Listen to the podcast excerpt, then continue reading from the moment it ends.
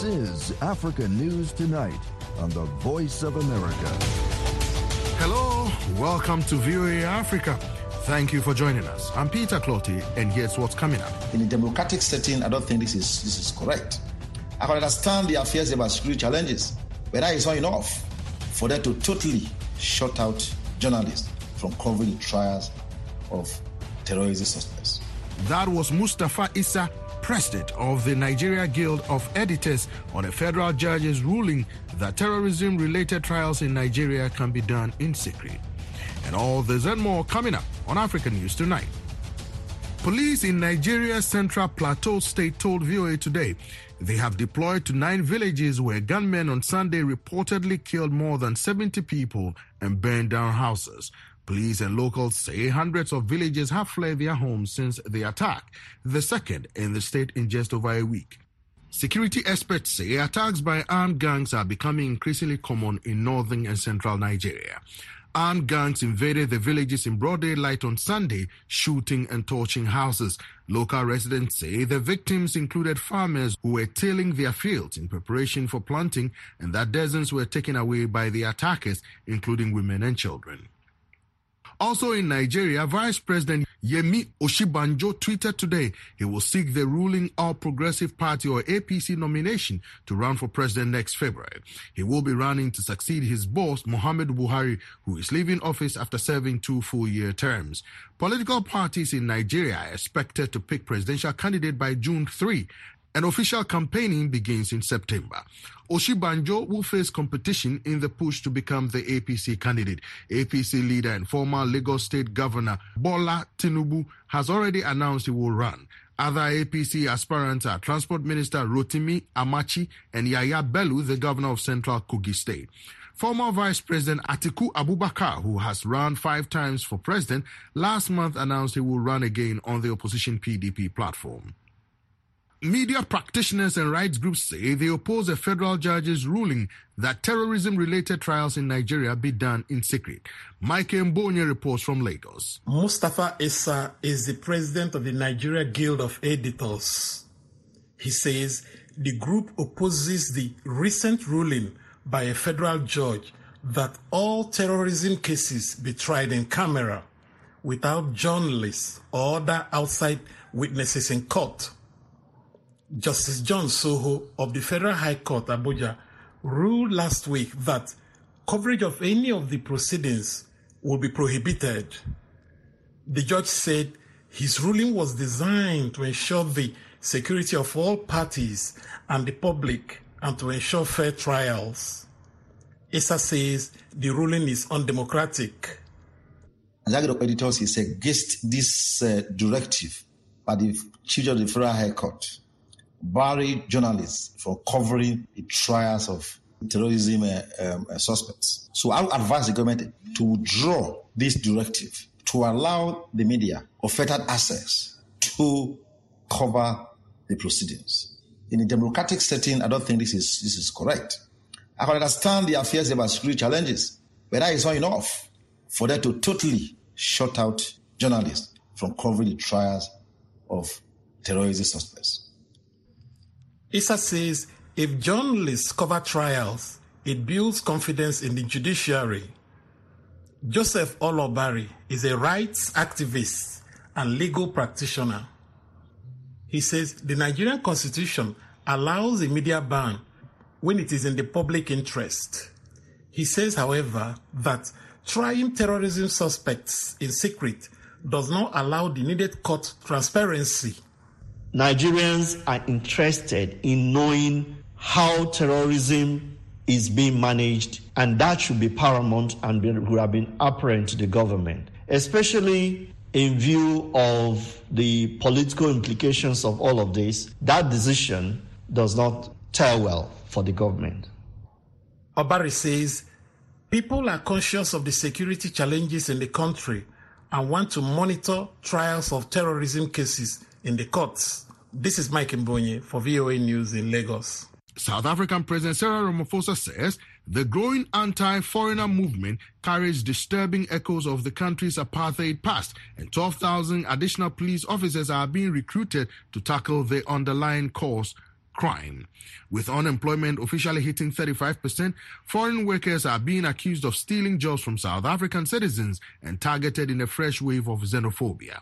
It erupted into violence in the Johannesburg township of Diepsloot last week when an angry mob dragged a Zimbabwean man from his home and stoned and burned him to death. In a speech today, Ramaphosa said this and other behavior is how the apartheid oppressors operated. We cannot allow such injustices to happen again, he added. Warning people not to take the law into their own hands, Ramaphosa called crime a common enemy and said perpetrators can be white or black, citizens or foreigners. Some critics of the South African government say its abstention from a vote on Friday to suspend Russia from the UN Human Rights Council shows it is morally bankrupt. President Cyril Ramaphosa's administration says it will maintain what it calls non-alignment regarding the war in Ukraine, even as evidence mounts of atrocities, including execution of citizens and rape of women and girls committed by the Kremlin troops. Darren Taylor reports. In 1994, Nelson Mandela's African National Congress finally defeated apartheid. The ANC formed South Africa's government and implemented one of the world's most progressive human rights charters. Since then, however, the party has repeatedly sided with some of the world's most noted human rights violators, including China, Russia, and Zimbabwe. Last week, South Africa's International Relations Minister, Naledi Pandor, told the United Nations her government would abstain from the vote against Russia before the General Assembly in the interests of fairness, not because it condoned what she called Moscow's intervention in Ukraine. Senior researcher at the Institute for Global Dialogue in Johannesburg, Faith Mabera, says Pandor's position was that the UN was being selective in its eagerness to punish Russia. When you look at also other violations of human rights by other countries, needs to also receive the same level of attention that this situation has received, and that has not been the case. She alluded to the case of what's been happening in Gaza and how that situation has seemed to elude the swift action that we've seen in this case. So, this is, I think, a very interesting and valid point by South Africa in terms of backing up its stance. But also, I think the Last Thursday, the UN General Assembly voted 93 to 24 to suspend Russia from the Human Rights Council because of its invasion of Ukraine and rights abuses its troops are alleged to have committed. South Africa was among 58 nations that abstained. International law professor at the University of Johannesburg, Henny Strydom, says South Africa's stance isn't valid or fair. He points out that at the UN, South Africa is clearly aligned with most countries that are anti West, no matter what they do. Strydom says the South African government's just as hypocritical as others by condemning actions taken by Western countries, such as Washington's invasion of Iraq, but refusing to condemn those taken by its political allies. He adds that the South African government's insistence that it's non aligned regarding the conflict in Ukraine should be taken with a pinch of salt. South Africa is clearly aligned with the states that oppose quite often measures taken or the stance taken by, by the West. And I do not have a problem because that is the, the foreign policy choice of South Africa and other countries taking the stance. But please do not use the non aligned argument in this regard to defend it because they are clearly aligned. At the UN, Pandor said South Africa had resisted becoming embroiled in the politics of confrontation and aggression advocated by powerful countries seeking to punish Russia. Strydom finds this statement strange indeed. South Africa fails to mention the aggression, the war of aggression that was committed by Russia in Ukraine. It's clearly, in terms of international law, a war of aggression. So I think if it wants to, you know, apply a balanced approach to the matter, it is something to be taken into account. And the reason why I'm saying that is because of the fact that states must uh, take it seriously that they are the creators as well as the enforcers of international law, and they have to uphold the rule of law. South Africa has avoided condemning Russia's invasion of Ukraine, although it has called for an end to hostilities, and President Cyril Ramaphosa has offered to help mediate a peaceful resolution. For VOA News, I'm Darren Taylor in Johannesburg. Rwanda is putting the final touches on preparation to host more than 7,000 people, including heads of state and even a little royalty in June for the 26th Commonwealth Heads of Government meeting known as CHOGM. Eugene Uwimana took a look around Kigali to see the changes. You can feel something big is about to happen in the Rwandan capital. New roads are being built. Residents say that when the country has hosted international summits before, many roads got closed, disrupting their businesses. This time, they will have alternatives. This man says it used to be very bad. Just imagine waking up ready to go to work and finding roads blocked just for the sake of hosting meetings. But looking at how many roads are being made, he believes there will be no problem. They will leave main roads for guests and we still get our way. From roads and shopping malls to petrol stations and hotels, owners say they are prepared for the CHOGM, which they expect to be a booming selling point. Vita Munyulangabo is deputy manager of Nobleza Hotel. He says we are past revamping our rooms, conference halls, and other infrastructure. We are now training our staff on customer care and English so they'll be able to provide services that are at the international standards. Vianiga Sana, the CEO of Vision 2020 Forex Bureau, says his staff is prepared to work around the clock to help participants change their currencies. He says our staff and others in the sector of exchanging currencies in forex bureaus, we have been having engagements with the National Bank on how to improve the quality of our service. When the CHOGM comes in June, we will all be set to offer good services 24 7. The meeting was originally planned for June 2020, but it was postponed twice due to the COVID 19 pandemic. Now it's coming. Rwandans who have businesses on the ground and underground say they are looking forward to inking many beneficial partnerships. This is Philip Lucky, Head of Investment Marketing at Rwanda Development Board. Energy and mining is one of the, you know, uh, some of the two important sectors for economy. We know that we want really to, you know, um, advance our mining industry, you know, from you know artisanal to semi-mechanized to fully industrial. And for us really to be able to achieve all this, we need to find ways of connecting international partners and companies with the local companies. We all know challenges that come around with financing investments. And the challenges that are within these companies from the financing standpoint, how can they actually start preparing themselves for them to be able to connect with these international financing companies that will be coming to Rwanda in June. For the past three years, the government has been initiating several activities to prepare for the upcoming CHOGM. Joe Lomas, the UK Commonwealth envoy, confirms that after evaluating the preparations, Rwanda is ready. Absolutely. I can confirm that all is set. Now, obviously, this is this is for Rwanda to fully decide. Um, I have met um, official. I've discussed with officials today, um, and they are very well prepared as always. And we are now starting to talk about the detail of CHOGM and what we want to come out of it. Really fantastic to be in that space. I mean, many officials here, like me, have spent three or four years preparing for this. I'm confident it's going to happen. Joe Lomas said the Prince of Wales the heir to the British throne, will make the first royal visit to Rwanda for the meeting. At the end, Rwandan President Paul Kagame will succeed the UK Prime Minister as Commonwealth Chair in Chief for two years until the next meeting in Samoa. In 2009, Rwanda joined the Commonwealth, which now has more than 2.4 billion citizens Uwimana for VOA News, Kigali, Rwanda. It's the typical postcard image of Ghana, brightly colored wooden fishing boats bringing in the daily catch. But increasingly, this way of life is under threat as a new investigation finds Chinese vessels engaged in illegal fishing are hurting local communities and threatening the fishermen's way of life.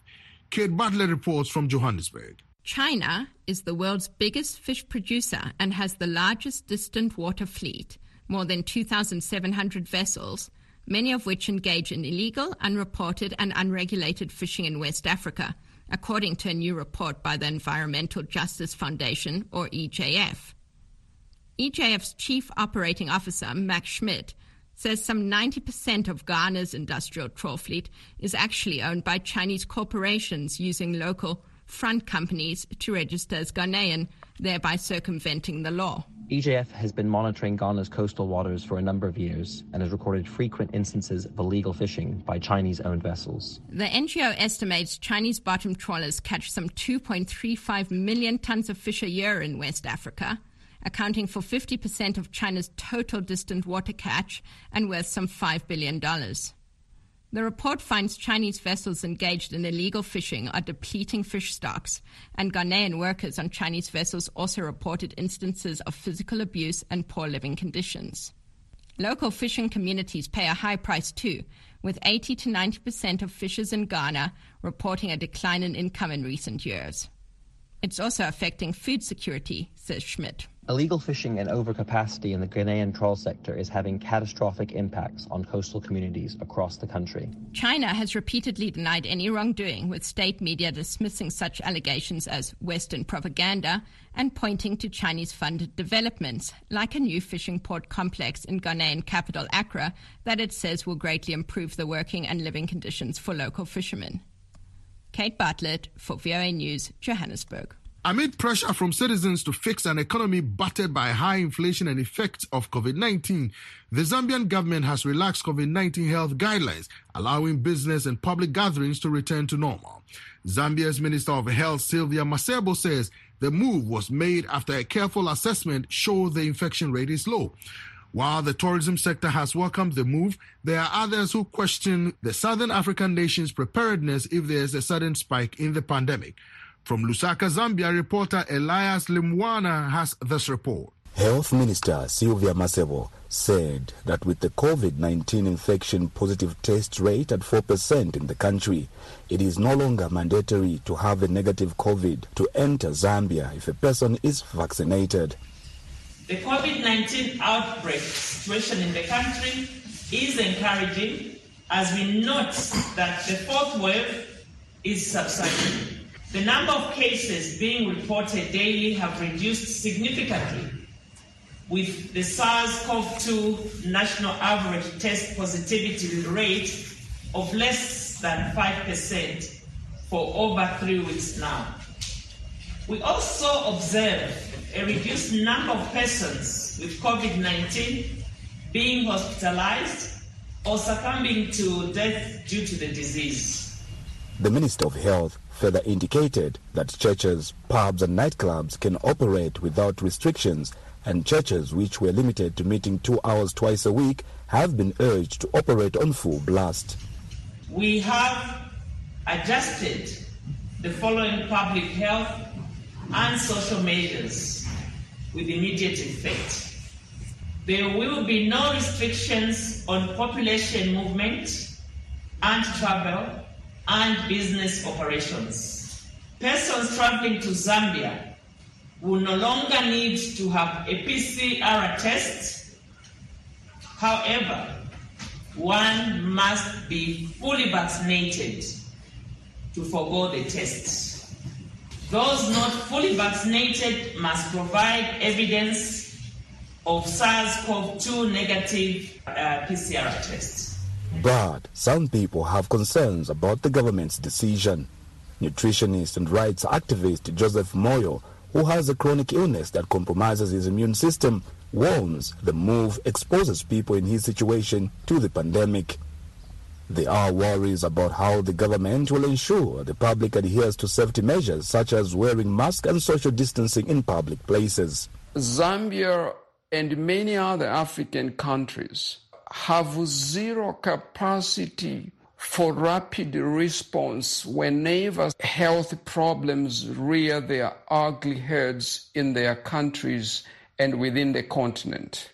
There is no ability to be able to respond at short notice and put up mitigating measures. By the time a problem is detected, it will have already spread beyond the capacity of those countries to manage. Many African countries, including Zambia, have no capacity to develop their own vaccines. We are still countries that are more dependent on the Western technology And that is a danger for any country to outsource its health to other countries because when such pandemics spread, those countries with that technology will first use it for the benefit of their citizens before they can send vaccines to other countries. On the other hand, for the Livingstone Tourism Association, which has seen over 60% of job losses, the move is important. Hilary Kashempa is chairperson for the Livingstone Tourism Association. We are very happy that our government has come through and just relaxed the travel guidelines clients or, visitors wishing to come to a beautiful destination no longer need the PCR negative test as long as they are fully vaccinated. The National Public Health Institute has recorded nearly 4,000 COVID 19 deaths since the pandemic broke out. For VOA, this is Elias Limwanya, Lusaka, Zambia. Tobacco remains Zimbabwe's main cash crop. In 2021, the country sold more than 180 million kilos of tobacco, bringing in more than $500 million. But the projection for this year's auctions are lower. From Harare, reporter Kutsai Zvanavashi has more. Meanwell Gudu is head of the Tobacco Industry Marketing Board, the regulating authority for tobacco production in Zimbabwe. He says this season has had challenges the season had three characteristics. Firstly, the rains were late in many tobacco growing areas. After the rains were received, they became excessive. Later on, there was an, a mid-season drought that was experienced. Because of those problems, he says the board expects a smaller crop to sell this year. So far, in the early stages of the auctions, the number of kilograms is lower than it was at this point last year. In terms of the volume our volume delivered to date is 4.4 million versus 6.1 million last year. So in terms of volume, we are 28% lower as compared to last season. And this is attributed to the late onset of the rain. So what it means really is that most of our small-scale farmers who planted with the late rain are yet to come to the market. And in terms of value, 4.4 that we've talked about, around 12 million USD. The, the average price for this time around is $2.66 and it's 9.31% firmer than the previous season. Gudu says the higher prices are good news for farmers. This is the farmers' year. When prices are 9% higher than last year, farmers are happy. The, comments that we get from the farmers is that they are very, very happy. And uh, generally, we expect our prices to remain firm throughout the season because of the supply and demand situation, uh, both internally and at global level. At global level, we are in an undersupply situation. Gudu says, due to the late rains, the Tobacco Board expects deliveries to increase as the auctions progress. Zimbabwe's economy has been depressed for years, leaving the country cash strapped. Tobacco farming is one of the main avenues that have always brought relief bringing in the much needed foreign currency into the country. For VOA, this is Kudzai Namashe from Harare. And that wraps up this edition of African News Tonight. I'm Peter Clote in Washington. For all latest development on the continent 24 7, visit our website at voanews.com. And thank you again for tuning in and choosing the Voice of America.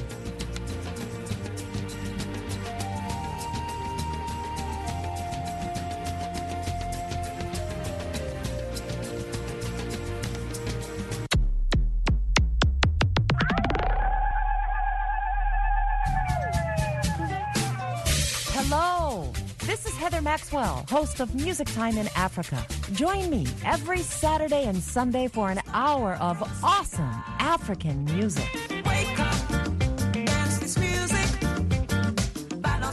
Like to stay on top of new music trends? Breakout artists? New releases?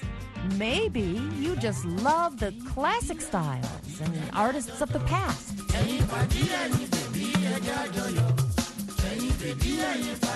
Or simply the sound and feel of a good beat. Whatever your pleasure, you can get it every week right here on Music Time in Africa. So join me on your local FM station Saturdays and Sundays at 15